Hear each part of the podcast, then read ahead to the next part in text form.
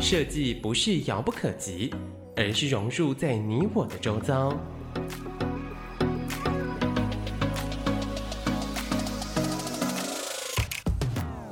设计台湾，带您认识当代最具代表性的设计。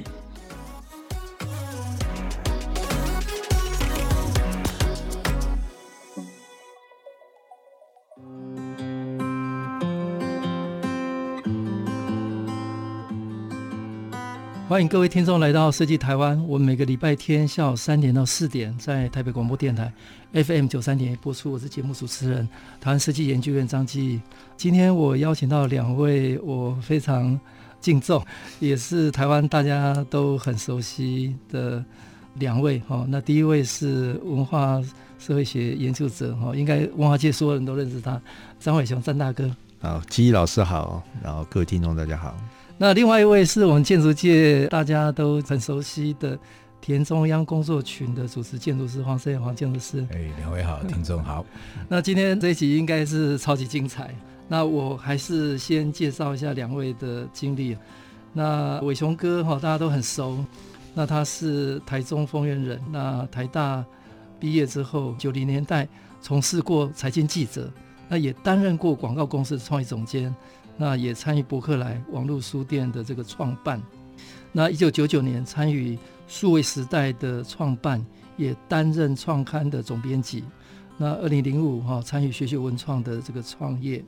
那二零零七也参与创办了 Shopping Design，我们所有的设计的朋友都很熟悉。那二零一二创办了 Soul 跟 Geek 短篇小说的三本小说杂志，那也出版过五本的小书。魄力的东京、易呼吸、美学的经济、求索之美学、风格的技术。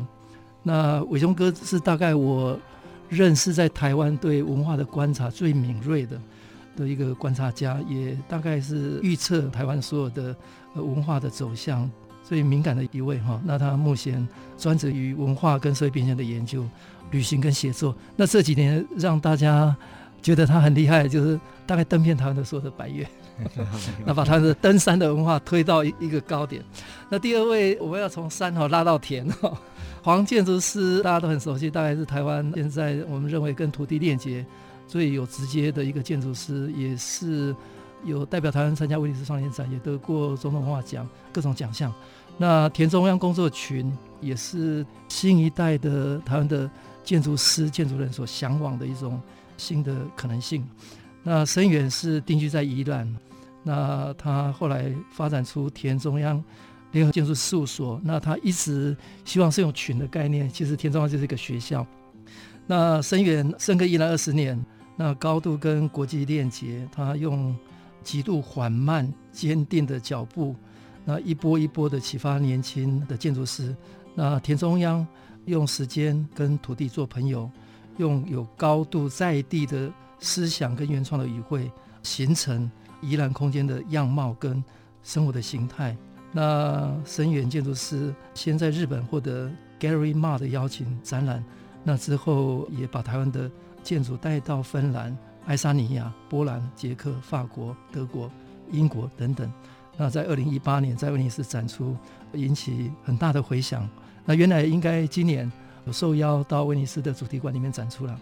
那声远也获得二零一七年的吉坂龙正赏的大奖。那二零一八获得国家文艺奖跟总统创新奖。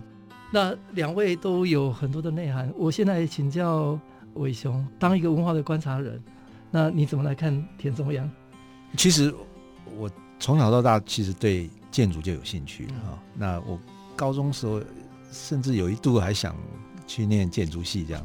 所以我在在台中一中念高中的时候，我常常往东海大学跑，因为东海大学的建筑群是非常非常迷人的啦。那后来各种元素就没有办法去念理工科系啊，所以我最后去念了文组。那在我的成长过程里面，田中央或者黄生远他的建筑作品是第一个吸引我的啦啊，因为它充满着一种。身体对环境的一种觉察跟敏感，所以他们的设计手法拥有非常浓厚的在地性，就是地方的感受啦。不管阳光射进来的角度啊、风向啊，你眼睛可以看觉到的穿透时间的万物啊，那他们的建筑就反映了这样的敏感。所以我有一阵子，譬如说我在学学文创工作那一阵子，我大概办了三次的旅行，是带着学学文创的同仁骑脚踏车，把整个宜兰平原大概绕一圈，一天大概骑个一百二十公里左右，然后这中间每一个节点就是黄生远他做的作品。他的作品，我们倒不是说看一个世界建筑杰作那样的角度去看他了，而是当你停留在他做的这些一些东西里面，不管它是一个小小的陵园的过境，或者是桥上面的这些立体的过桥的这些道具，或者是圆山七堡这样一个历史建物的一个现代纪念型的建筑作品。你都会感觉到有一种从你身体里面长出来的感受自然的力量，所以我那时候跟同事们讲说，你要看到一个建筑师对他所在的地方空间的一种赞美跟讴歌的话，其实我们可以来看看黄声远的作品。那当然，这种地方性它背后你要流露着建筑师一种非凡的天赋了。我一直跟田中央的同事讲，或者说我跟黄声远讲说。你其实就是一个天才，然后你希望更意外的天才来跟你搏斗，所以他成立了一个类似校园式的这个事务所的组织。所以看着他们这个团队的运作，本身你又感觉到台湾一种内在生气勃勃的生命跟创作的欲望，然后他们的生活在一起又非常的草根跟田野，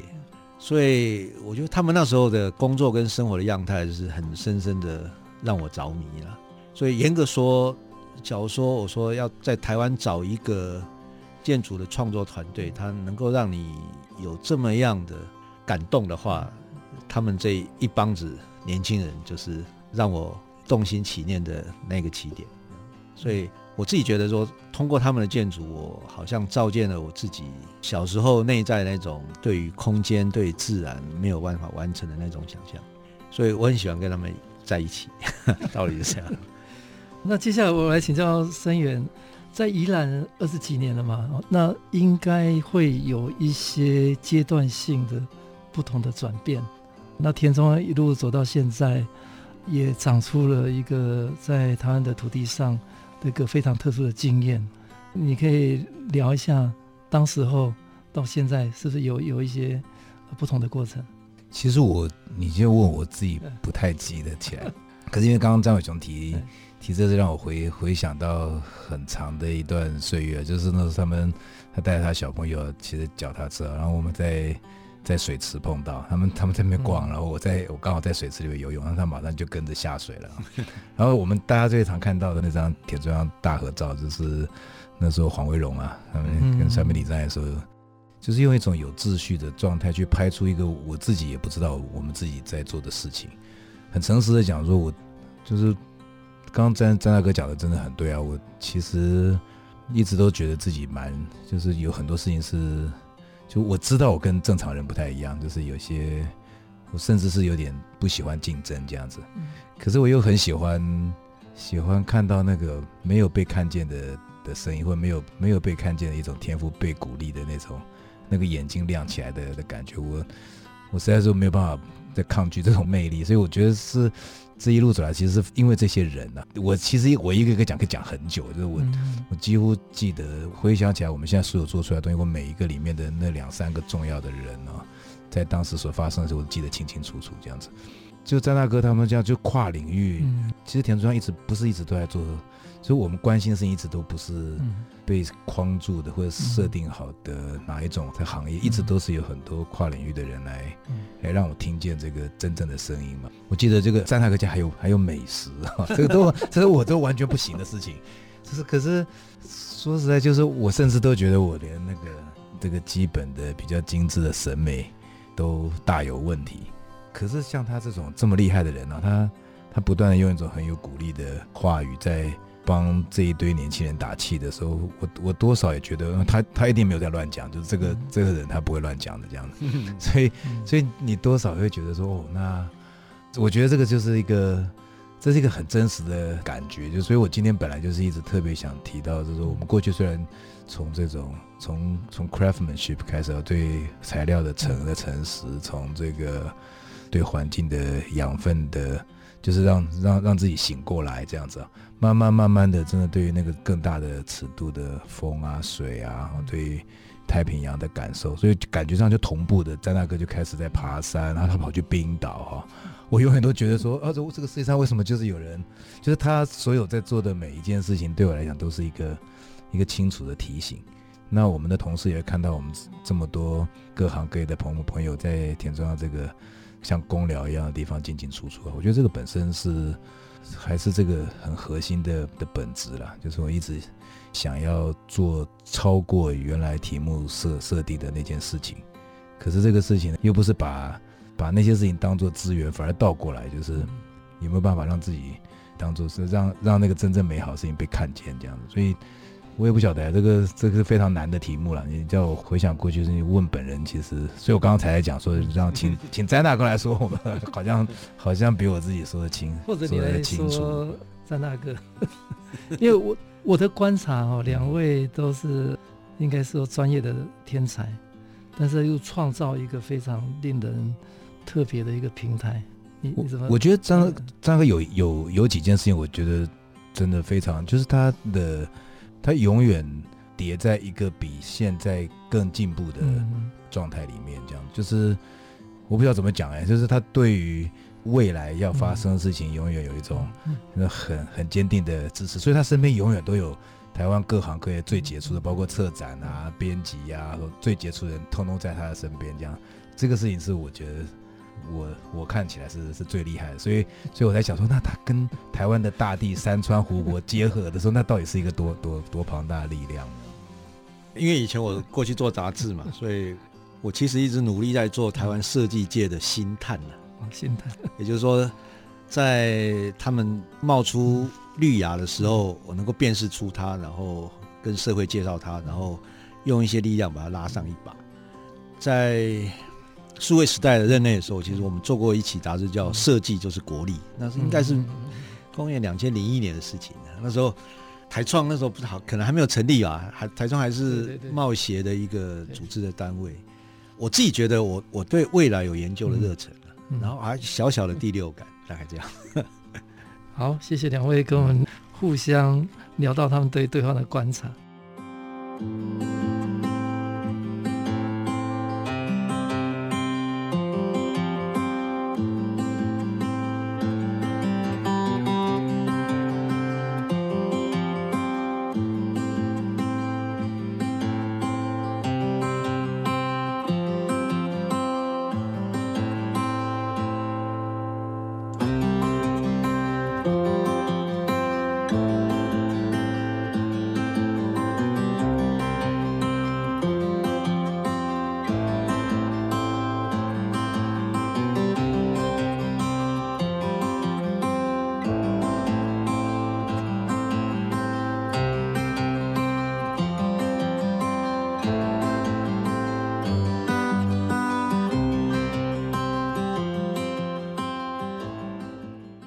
各位听众朋友来到设计台湾。我们每个礼拜天下午三点到四点在台北广播电台 FM 九三点一播出。我是节目主持人台湾设计研究院张基。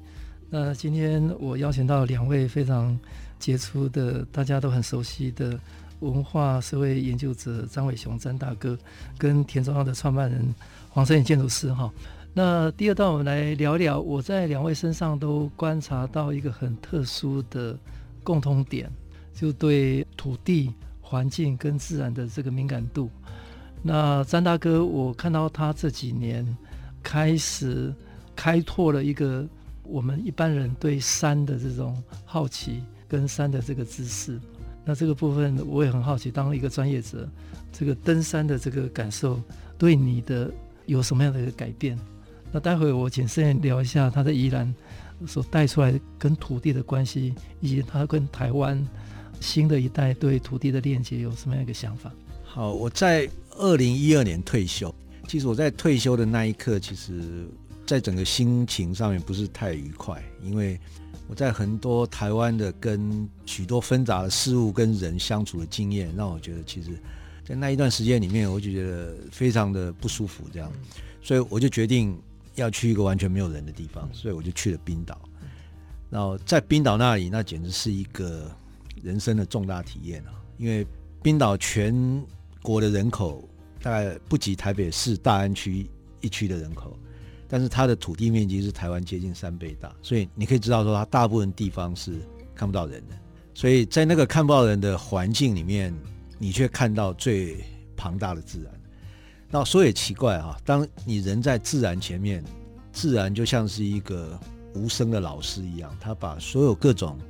抒情的教育全部在刹那的片刻传递了给你。也就是说，不仅感觉到康德所讲的那种崇高。就是人在浩瀚的自然前面，觉得自己渺小，以及对应的某一种崇高的恐惧的那种情绪。那你也看到了各式各样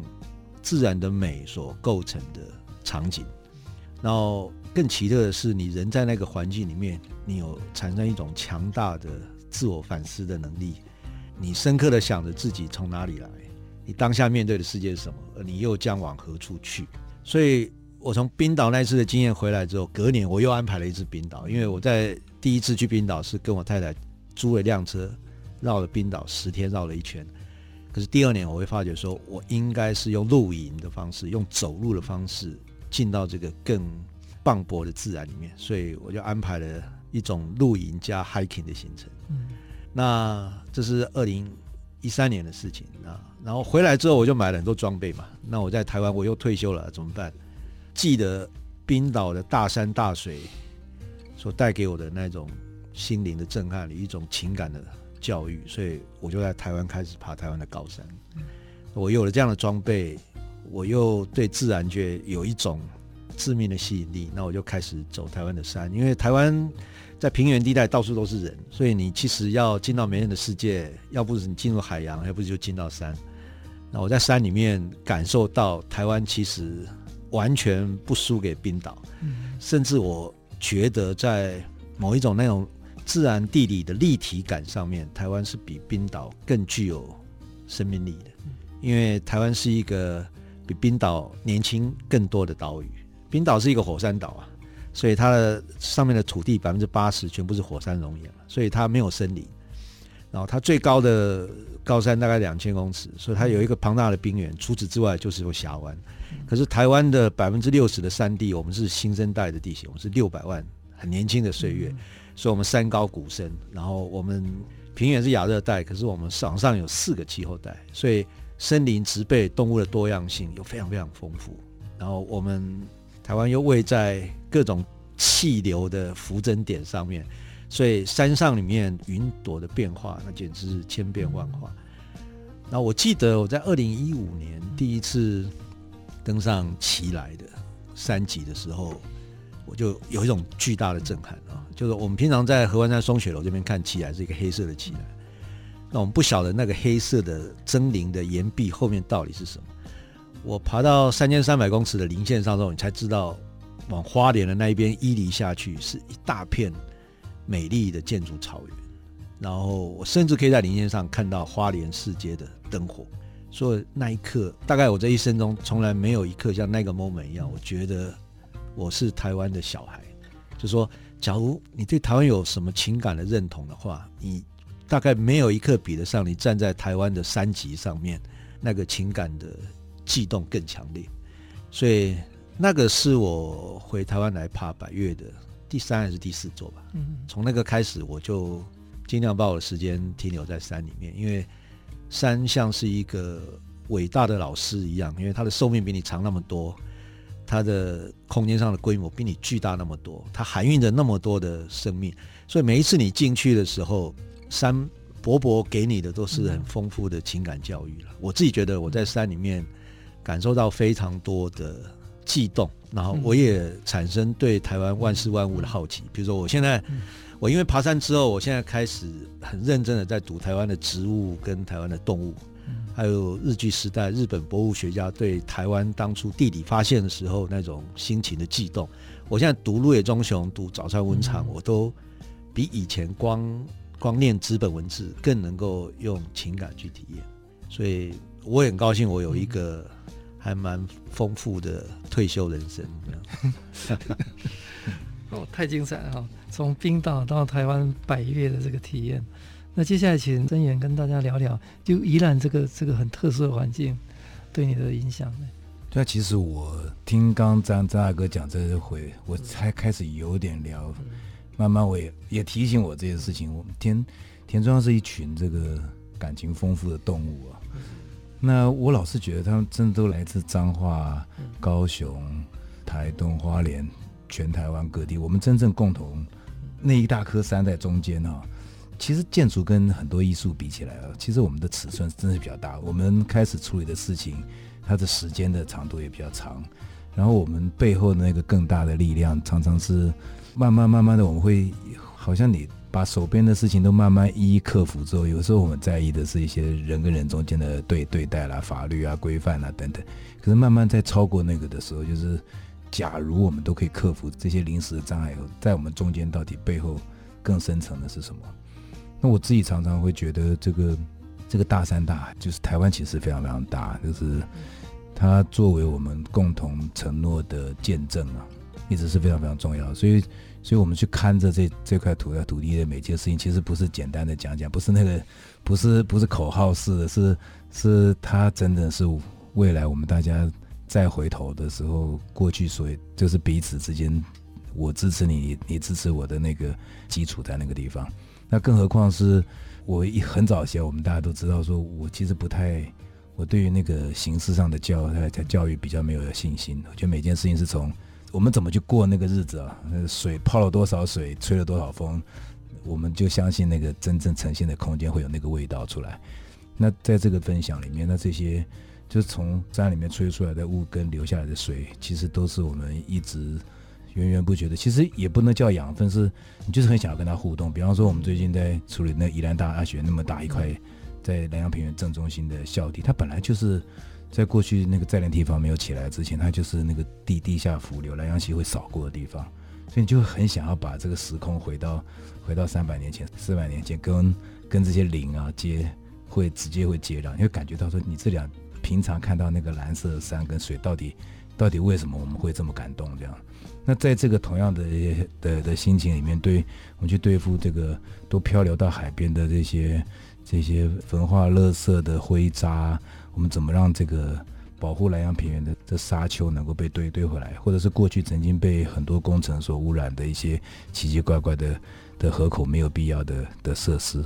怎么让他回来，然后然后去保去保护那个被赶走的格马兰人，让他们再千里迢迢再回来，在这个地方再寻找他的生的生计。就在这个过程里面，我们的同事也慢慢都开始有自己的小孩，有下一代，然后他们带着他们，然后带像我爸爸也年纪大，就后来走了。就是我说这个最亲爱的人，就可以穿过这些地景地貌，然后里面混搭着我们曾经修复过的的一些在角落。这回想起来，其实是是人生无限的。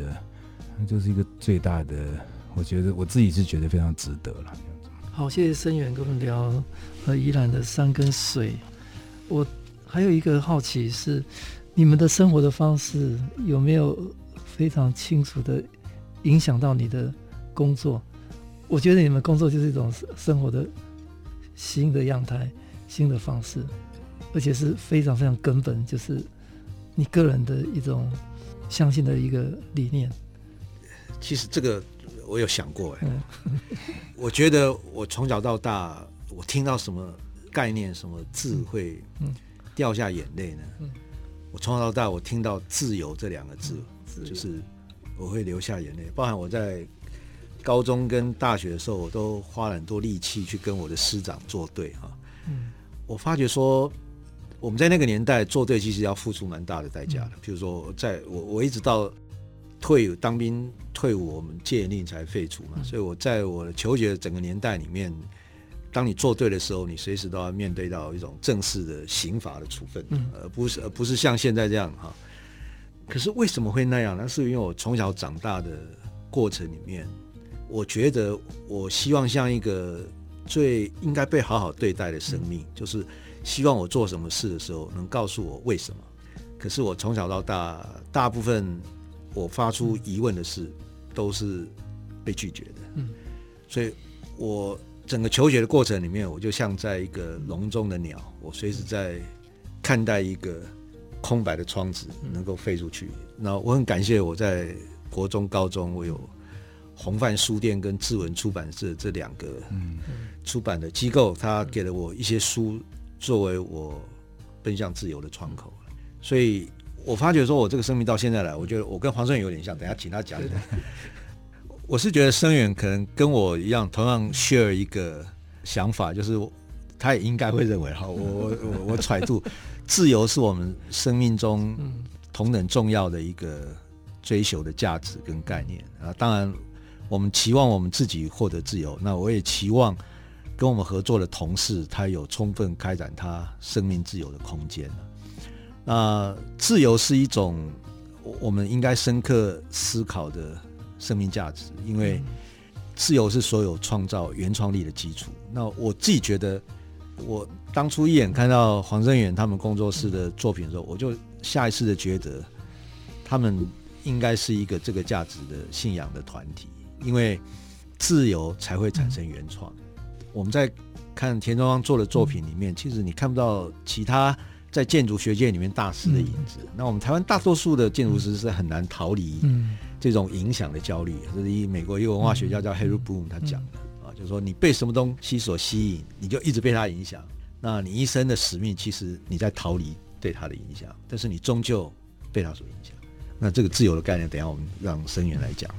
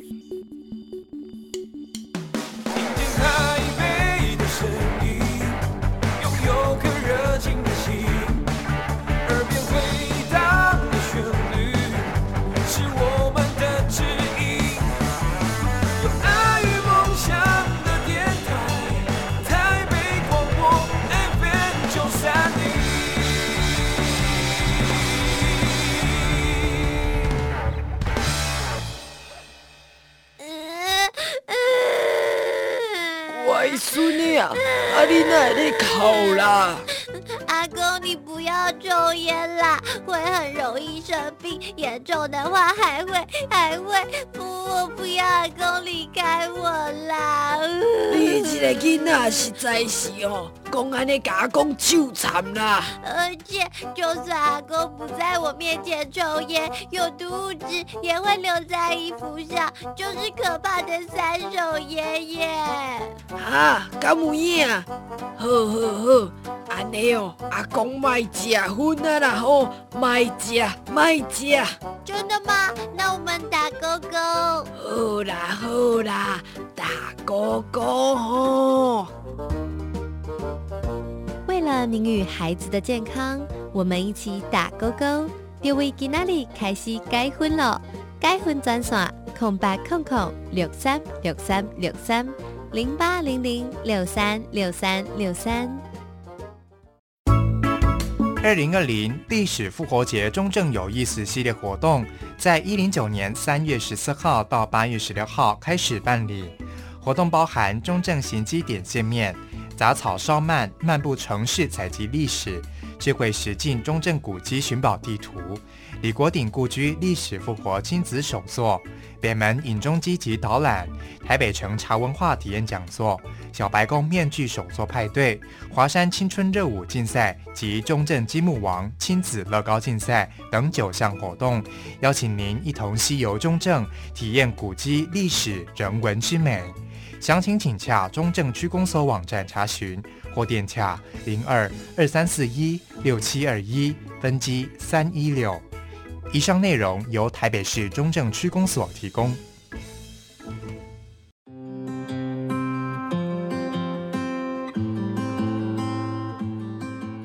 各位听众，欢迎来到设计台湾。每个礼拜天下午三点到四点，我们在台北广播电台 FM 九三点一播出。我是节目主持人，台湾设计研究院张基义。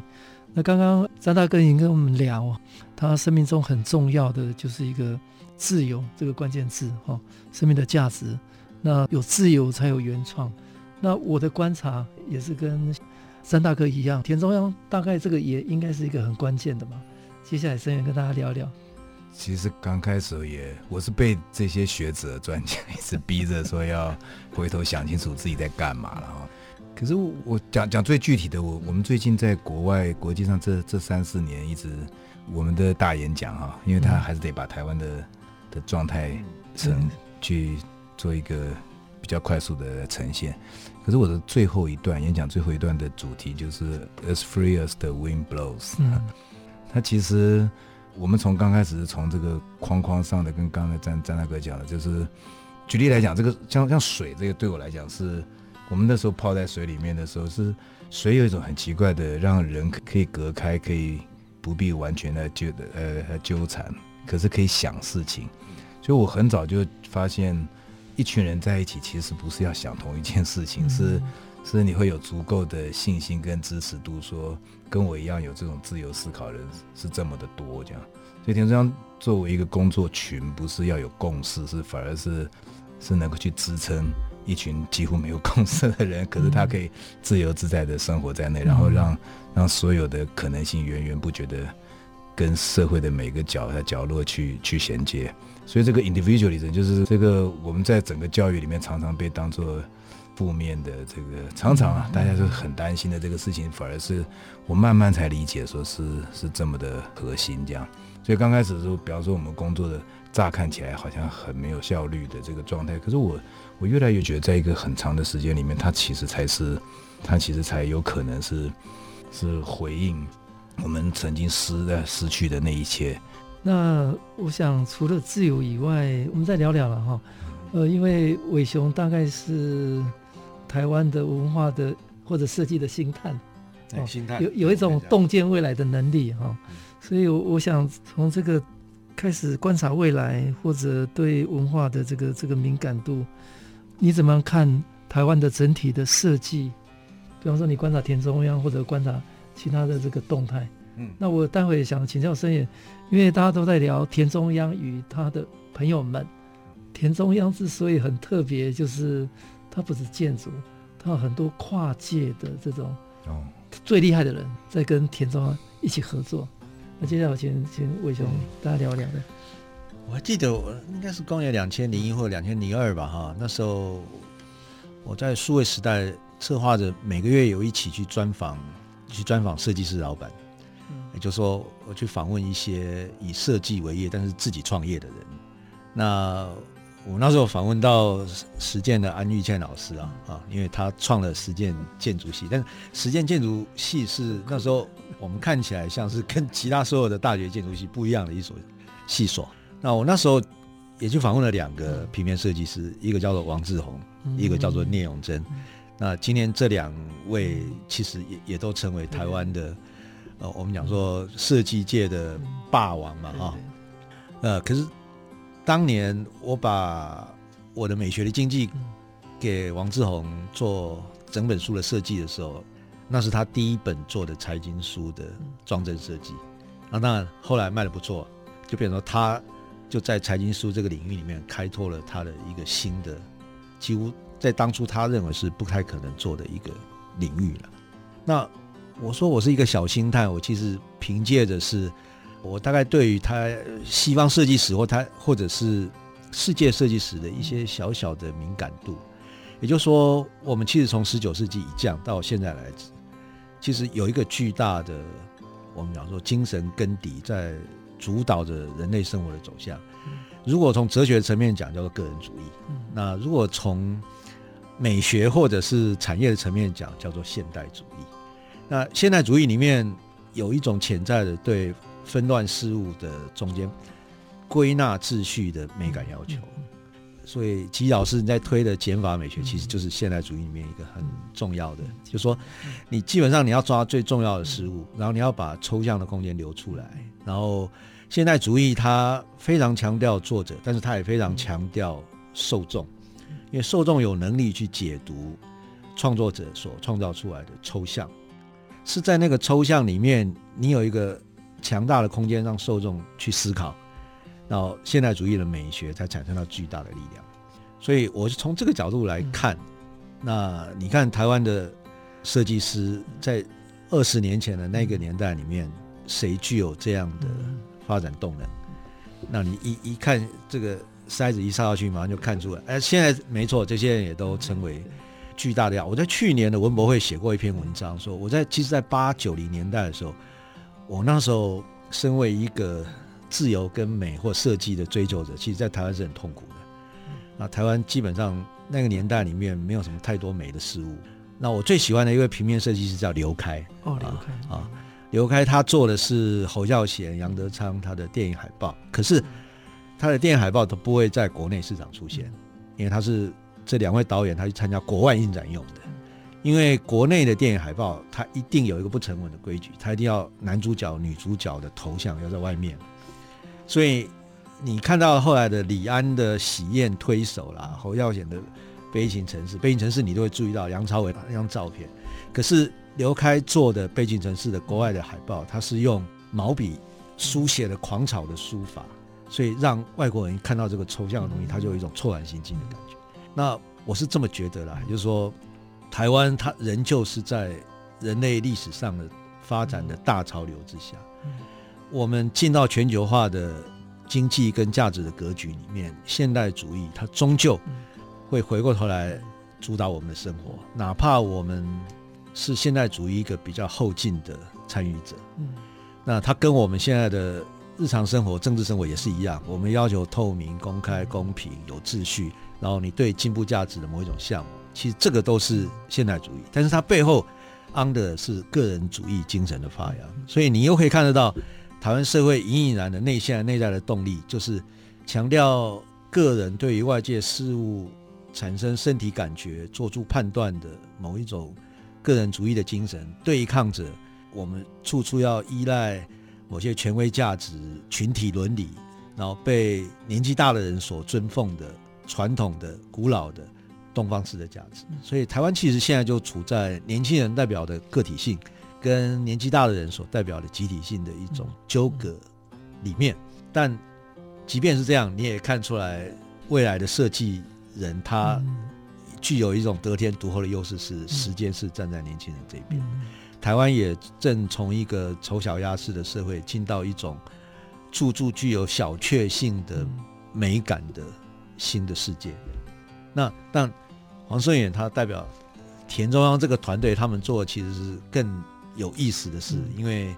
他们这些年轻的成员一个一个做手边的工作，可是他们点滴汇却汇聚了宜兰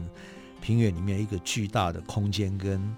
情感场域的转变。所以我觉得，在无数的年轻人里面，他们这群人的努力其实最特别了。嗯嗯，那也超越了传统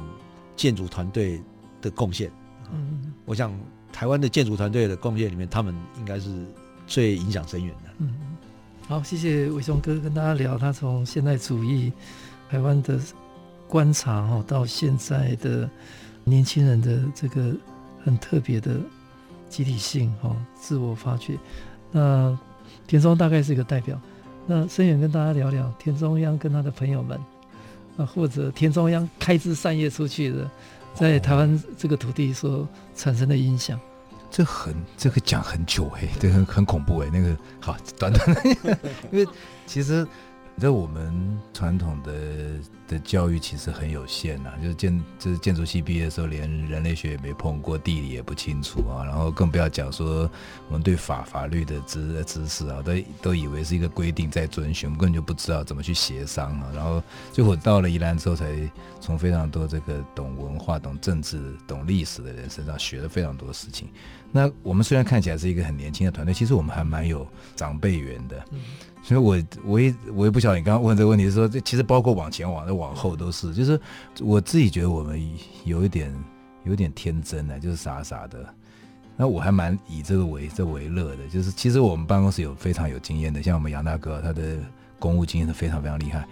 可是他他虽然非常厉害，可是他心里总总是少那么一块，他总是觉得，你知道每个人心里都会缺那么一块。他看到我们这种。很无邪的状态，他他会忍不住说，他就算再呃，他再焦虑，他还是想要来帮这个忙。也就是说，我觉得这个事情有点有点好玩的事情是，就是比我们懂多的人啊，他很想要教我们事情，这样。所以我觉得这是很非常幸运的一部分，就他大家大家像林怀民，他很想要把我们那个，他看我们田中央搞得这样乱七八糟，他连教 连电话都想要教我们怎么接这样子啊，那就是非常非常多。非常多人在这个过程里面，我觉得，然后我们也很就是，哦，这些这些这么厉害的人，其实非常多大艺术家。我讲我讲出来，好像就觉得好像在在往自己脸上贴金。可是感觉我非常感谢，说希望他们花的时间真的不要在我们身上在在浪费。所以我们我们这些年在年轻人，哪怕他回到彰化，在在做园艺，到高雄在做这个呃水雾策展，然后到了台东，在在试各种不同事情，跟其他艺术家合作，我觉得是。这个很感谢的的心情都一直都都在。然后我后来发现，因为我们这样很天真的状态，我们会常常会发现这块土地里面最空白的那一块。像我们最近那个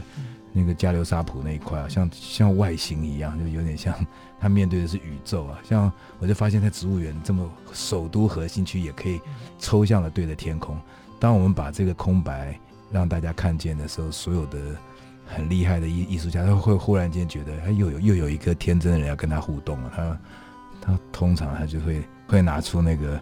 你我还没有想过一个一个很强的力道，这样，那我觉得是蛮过瘾的一件事情。嗯，谢谢黄建筑师。田中央就是一个平台，它提供建筑专业者跟台湾最好的文化艺术家哈各专业合作的一个机会跟平台。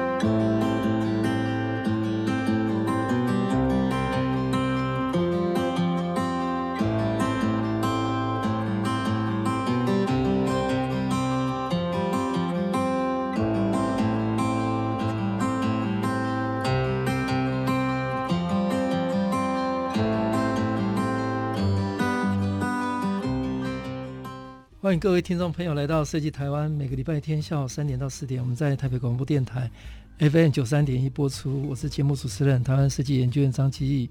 那今天我们邀请到两位非常知名杰出的专业者，呃，文化工作者张伟雄张大哥跟田中央创办人黄振远建筑师。哈，那最后一段我们还是来谈谈未来了。那两位都是在台湾这个土地上创造新价值的专业者哦，那你们对不管是你们的专业，或者对台湾未来的新的可能，有没有一些观察，或者一些期许，或者给年轻人一些什么样的建议？先请伟雄大哥 跟大家聊聊。我觉得哈，就因为这几年其实跟很多朋友在讨论台湾的未来了，但我们先不要去管那种大论述所关心的政治经济这些事情，或者两岸关系这件事情。我个人会觉得啦，从社会变迁的角度来看，嗯、我们其实每一个人要记得一件事，嗯、那就是吃喝玩乐救台湾。哦，这个很重要。哦，倒不是说现在疫情这个年代我们要增加我们的消费了，那不是这个疫情，而是吃喝玩乐这件事情，吃喝玩乐，对，它都攸关于我们身体存在的体验。就是说，吃不只是营养，而是说你感受到什么滋味嘛。那喝，我常常讲说啊，我们讲说，我们已经活到五六十岁的的男生，如果你还没有办法在烈酒里面感受到一点味道的话，那就好像地球少了太平洋一样，就是你会你会觉得那种巨大跟深邃，你就 你就少了这种体悟这样。那玩是一个让我们的身体自身游戏场合，让我们的身体去体验一下你那种非反射性的，然后自发性的某一种参与到某一种抽象规则里面的能耐，跟那种喜悦，你掌握的能力有多少？就是说玩了，玩就是叫游戏嘛。那乐是一种感官最深层的感受，你享受到某一种幸福，陶醉在里面。我讲一个，我前一阵子我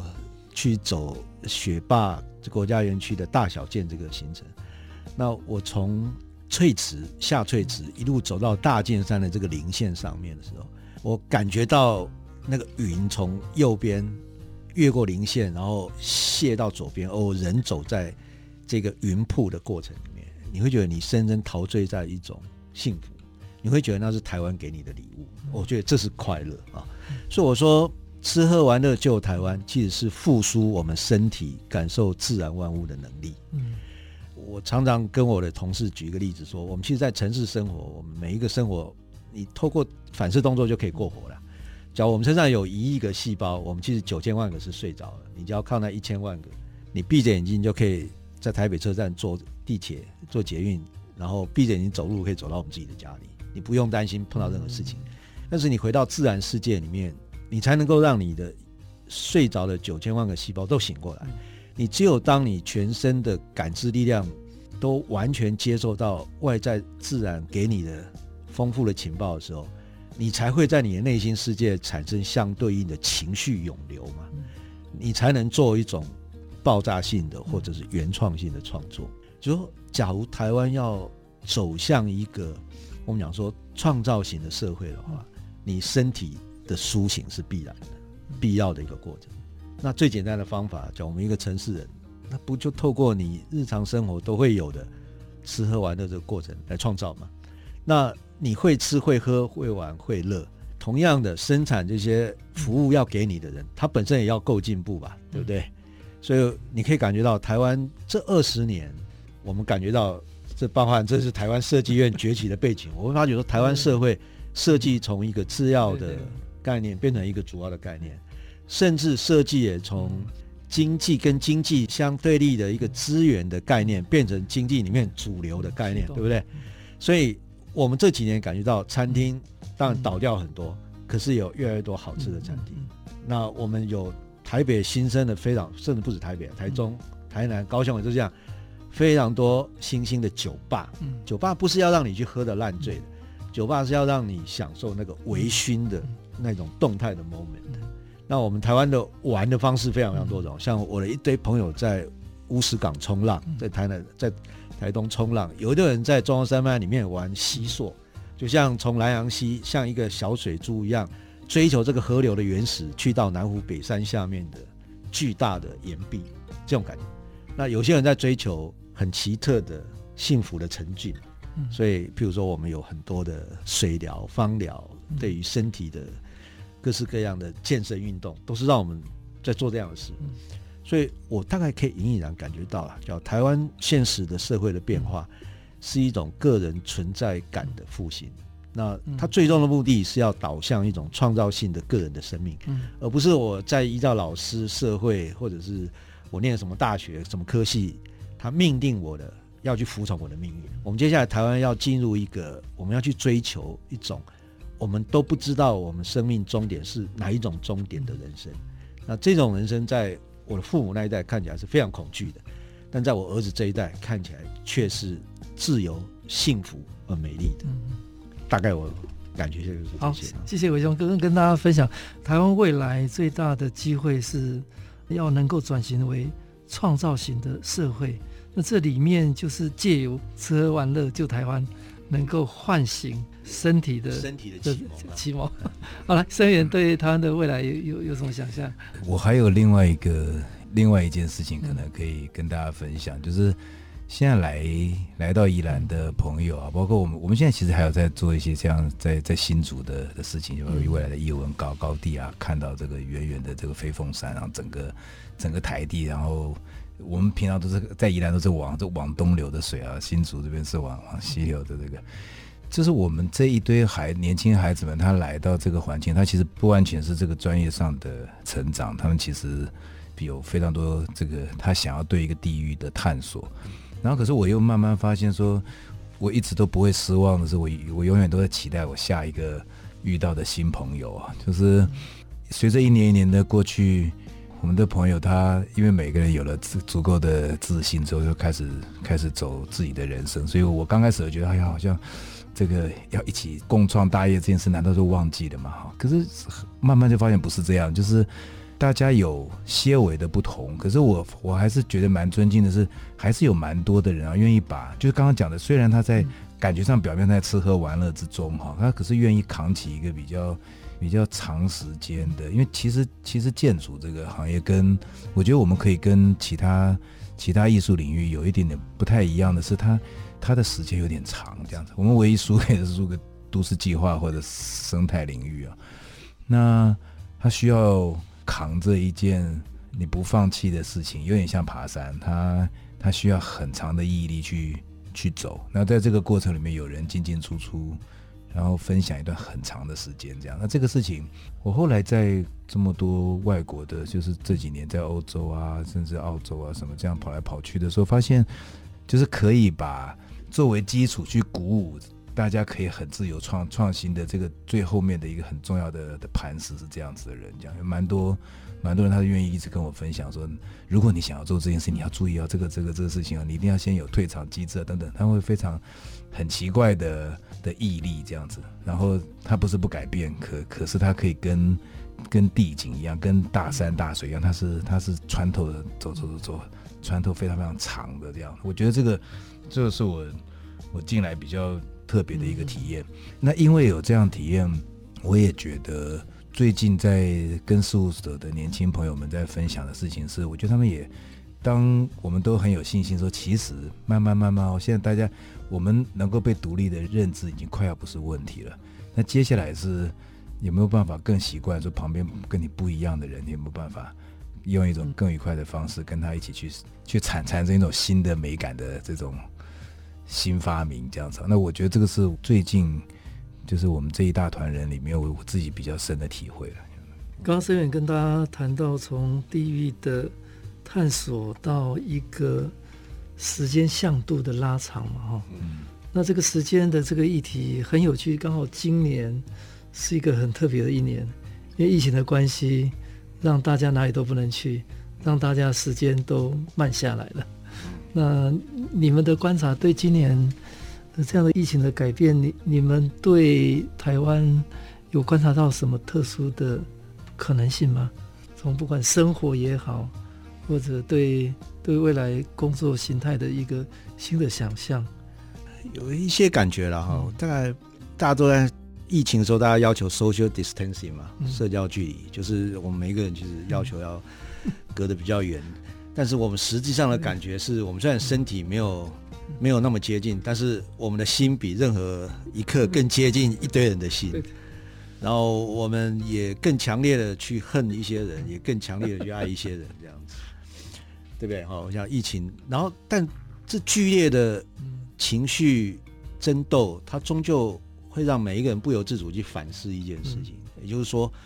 那我在这个生命的洪流里面，我。是谁？我从哪里来？我要往何处去？但我觉得在这个时间点上，年轻人的表现比我们讲说长辈的表现来得好。你看，年轻人他们在 在聂永正他们发起一个募资的运动，要去《纽约时报》刊登一个自我说明的广告。当然，很多人讨论这件事，但我个人认为说，他在十五个小时内就募了两千万台币，而且他后续。透过一种我称之为出街审议民主的方式，决定了这笔钱要怎么用，文案要怎么写这件事，它证明了我们现在年轻人能力比我这一代人强太多。所以，我个人一个小结语就是，这个疫情过后，让我更坚信台湾的年轻人会让台湾走向一个我们这一代人想象不到的新世界。嗯，好，所以你的观察，我们最近很怪哦，因为所有停停下来的国国际展览，包括这个英国的就伦敦那边的 V&A 没没有，我们本来六月要去展览，然后包括威尼斯那边也希望我们八月，他现在要开始有一些透过影像来来来录音，他就问我们几个问题，因为这次的主题是 How will we live together？那我们实质上的空间上，我们最近的奇怪的气氛是，好像有点回到初的初衷，就是我们忽然间回到，就是整个生活上平常的生活，好像回到好几年前的那个那节奏，physical 上。可是我们的透过科技的状态，我们我们必须要跟更广、更宽的人在在沟通。然后更奇怪的是，他们要我弄一个影片的时候，我要请请我们的江导剪片的时候，王这小王黄俊雄就说。说他想了半天怎么去回应在疫情时候未来的新世界，他竟然挑了我一九九四年的时候写的那个十三点原呃原则，其中第一点就是幽默感，最后一点就是永永远乐观啊，就是这些初衷其实从来也没变过。那那这中间的包容的的宽度，这那个就是人生的的滋味嘛，差不多是这样。今天设计台湾非常荣幸，非常高兴邀请到。台湾最知名的文化社会观察家张伟雄张大哥，以及田庄工作群主持建筑师黄胜远黄建筑师，跟大家做生命跟呃他们对台湾观察精彩的分享，谢谢大家。好，谢谢大家，谢谢。